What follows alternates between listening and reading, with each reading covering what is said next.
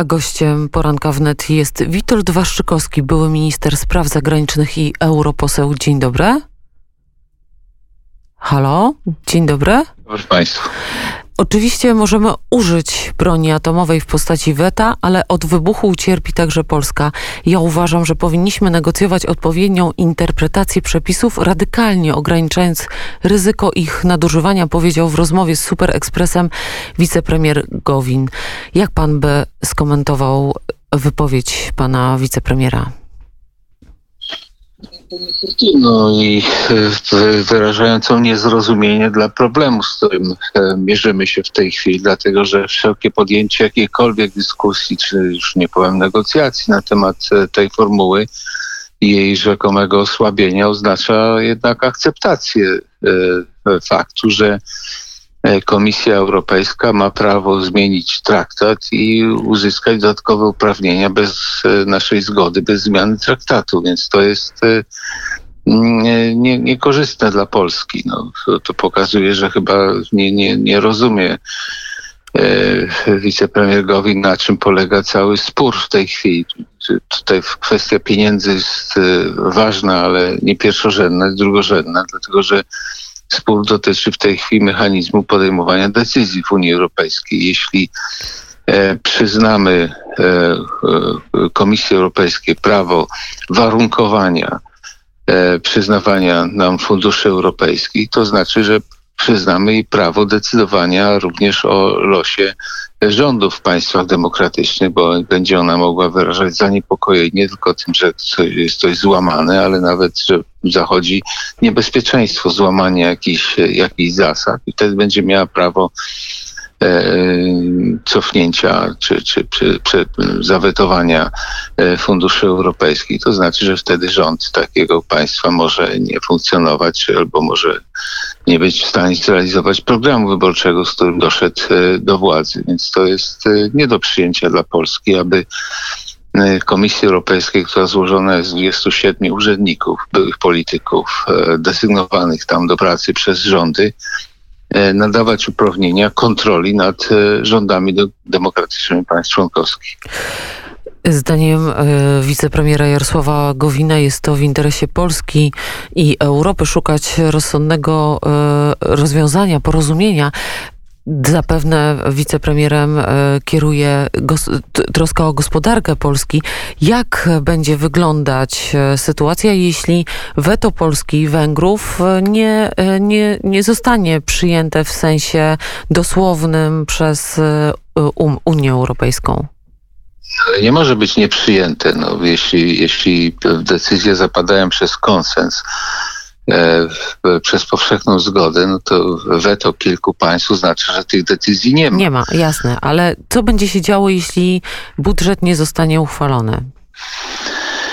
To budżet e, ten tradycyjny na lata 20, ten zasadniczy na lata 21, 27 wejdzie od e, w początku stycznia jako prowizorium, czy będzie on e, wydatkowany przez pierwsze miesiące, dopóki będą trwały negocjacje nad jego zaakceptowaniem, e, będzie wydatkowany w taki sposób, jak e, w tym roku tegoroczny budżet. Natomiast problem jest z budżetem, czy z tak zwanym funduszem odbudowy po, po COVID-zie, dlatego mhm. że jego, jego nie ma. Tutaj komisja ma znaleźć pieniądze. I tutaj Lipcowa Rada mm, e, e, Europejska pod wpływem państw skąpców nie pozwoliła na rozszerzenie budżetu europejskiego poprzez podniesienie składek, tylko wymusiła na, na państwa członkowskie decyzję, aby poszukiwać na ten budżet covidowski pieniędzy spoza Unii, a więc E, komisja ma uzyskać znowu uprawnienia zdobywania pożyczek mm, i e, nakładania podatków. Więc tego budżetu nie ma. On musi powstać. Tak czy siak Polska musiałaby wydać zgodę na e, nie tylko na tą zasadę prawo, praworządności, warunkowości mm, tej zasady praworządności, ale również wydać zgodę na, na następne uprawnienia komisji. Więc tego budżetu nie ma, więc opowiadanie przez niektóre media, jak to tam miliardy leżą gdzieś na półkach na odbudowę gospodarki i Polska może zablokować, jest bałamutne, dlatego że nawet jeśli byłaby zgoda dzisiaj Polski, to ten budżet powstanie za długo, długo, no bo jak powiedziałem, muszą być zdobyte pieniądze w postaci pożyczek i nałożenia e, podatków. Czy w Europie przepraszam, i na świecie pojawiają się jakieś opinie, które wspierają Polaków i Węgrów w ich decyzji? No mieliśmy otwartą opinię Słowenii, premiera Słowenii, który nawet chyba w liście jakimś wyraził też e, zaniepokojenie. Natomiast e, pozostałe państwa e, czekają. No taka jest uroda Unii Europejskiej. Jeśli kilka państw już wyrazi swoje zaniepokojenie i sprzeciw, to inne mogą spokojnie czekać, bo rozumieją też, że, że to, to, porozumienie wchodzi w życie, jeśli jest, jest weto. Wystarczy weto jednego państwa. I tak to było przed, przed laty. Groźby wet, chociażby w lipcu, prawda, groźba weta ze strony Holandii, państwa skąpca, doprowadziło do tego, że ten, ten szczyt trwał, już nie pamiętam, 4 czy 5 dni z udziałem przywódców e, państw. E, natomiast no, wyczuwamy atmosferę polityczną w różnych państwach, którym też się nie podobają takie rozwiązania, jak na przykład e, ta zasada warunkowości, ponieważ mają świadomość, że to może kiedyś spotkać ich również w przyszłości.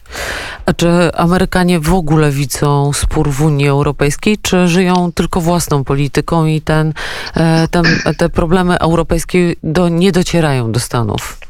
Czy ktoś tam no, większość Amerykanów Większość Amerykanów oczywiście żyje swoją polityką, swoją polityką wewnętrzną, rozwiązaniami ciągle e, wyborów. E, niektórzy liczą ciągle jeszcze na zmianę, inni liczą na szybkie, przyspieszone, na szybsze decyzje e, wprowadzające Bidena na urząd e, prezydenta, zajmują się swoją polityką zagraniczną, zajmują się swoim COVID-em. No, tylko nie liczą się eksperci, ci, ci, którzy mają interesy w Europie, zajmują się kwestiami europejskimi. Jakie stanowisko rządu będzie? Czy pan zna stanowisko rządu, jakie zaprezentujemy w tym tygodniu w, w kontekście budżetu? No, w tej chwili, na dzisiaj możemy powiedzieć, że jest taki, jak, jak było od kilku tygodni, to znaczy grozimy zawetowaniem, jeśli kwestia praworządności będzie ujęta w, w tak rozszerzonym e, sposobie, jeśli ona daleko będzie wykraczać poza ustalenia czy zobowiązania, jakie zostały przyjęte w lipcu, gdzie wtedy mówiono, iż zasada praworządności będzie obejmowała tylko kwestie finansowej ochrony, prawno-finansowej ochrony wydatkowania e, funduszy, czyli będą to jakby te, te osłonowe mechanizmy antykorupcyjne, antydefraudacyjne, E, tylko tyle. Natomiast jeśli e, warunkowość będzie zdefiniowana tak szeroko, jak to w ostatnich rozporządzeniach, gdzie obejmuje kwestie ustroju e, sądowego, wymiaru sprawiedliwości, kwestie społeczne, nawet obyczajowe i tak dalej, no to, no to nie ma zgody na tak rozumiane, tak rozumianą interpretację. Wydawanie funduszy europejskich, szczególnie budżetu, nie jest uzależnione e, żadnymi aspektami poza, poza dwoma. E, poza wielkością PKB danego kraju, jeśli PKB jest poniżej średniej unijnej, to kraj staje się beneficjentem funduszy europejskiej. No i jego wielkość wtedy zależy od skali populacji danego kraju. Także jest to czysty deal ekonomiczny, jest to rekompensata za otwarcie rynków e, krajów słabszych na gospodarki krajów e, mocniejszych. To jest czyste ekonomiczne rozwiązanie i porozumienie. E, natomiast dołożenie dodatkowych warunków, jak na przykład ocena danego rządu, no jest e, nieuwzględnione w żadnym traktacie i żeby to się stało, musi nastąpić zmiana traktatu. Na traktaty zmienia się poprzez konsens, także Polska musiałaby się na to zgodzić. Czy poza, czy istnieją poza tymi środkami, o których mówiliśmy, czym straszy wiele komentatorów w Polsce, że nie będziemy partycypować w tak zwanym funduszu covidowym. Czy istnieją jakiekolwiek inne e, warunki, które ewentualnie mogłyby zmienić, e, zmienić stosunek do naszego weta i wykreślenie powiązania z praworządnością? Czy istnieją, pojawiają się jakieś e, przesłuchy o tym, że na przykład jeśli e, zamkniemy kopalnię jutro albo przyjmiemy to albo tamto rozwiązanie, to wtedy, e, wtedy ten e, zapis o praworządności zostanie usunięty? Nie słyszałem, szczerze mówiąc, o żadnym takim szantażu albo o żadnych takich propozycjach e, zamiany jakiegoś wiązania. E, do tego straszenia, o którym pani, pani mówi, oczywiście dochodzi jeszcze straszenie, iż Polska E, nie wchodząc czy wykluczając się z funduszu odbudowy, no, doprowadzi do tego, że powstanie jakiś fundusz e, mniejszej ilości, mniejszej grupy państw. To jest, to jest mrzonka.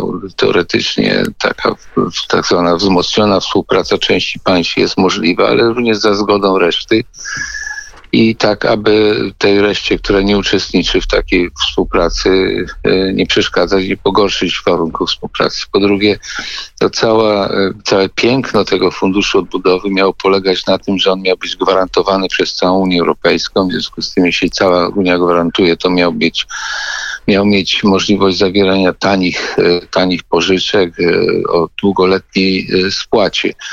No, jeśli będzie to mniejsza grupa państw, no to mniejsza grupa państw nie może upoważnić komisji, no bo komisja musi upoważnić całość wspólnoty, aby nakładać podatki i zawierać pożyczki, więc to te, te państwa będą musiały zawierać pożyczki, oczywiście w, w tym gronie mniejszym, co, co będzie podwyższało oczywiście koszty pożyczek, bo one nie będą już gwarantowane przez całą Unię i tak dalej, i tak dalej. Więc tutaj teoretycznie można rozważać, że, że, że coś takiego jest możliwe, ale ale w praktyce jest to bardzo długa droga i, i, i kosztowniejsza, jest nieopłacalna.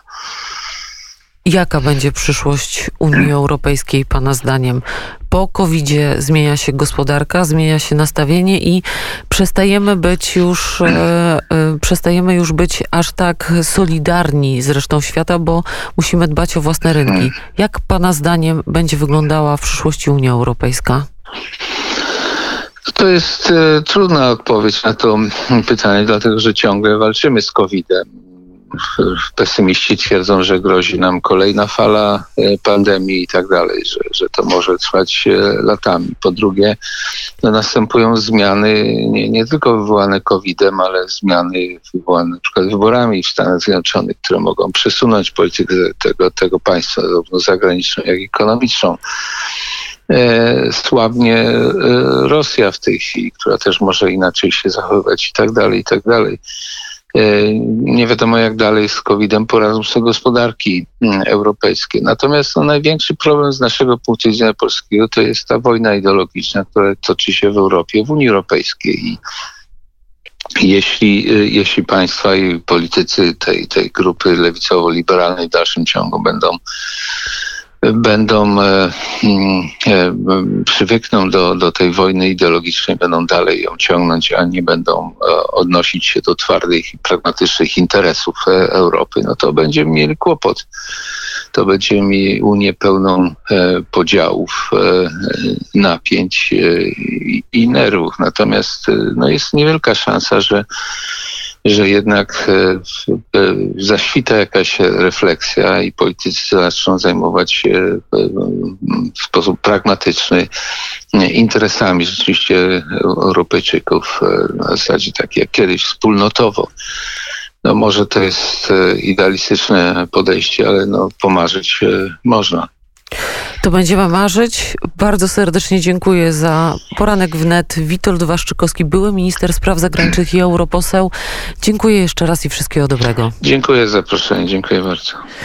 Teraz dla Państwa król byłaś serca biciem.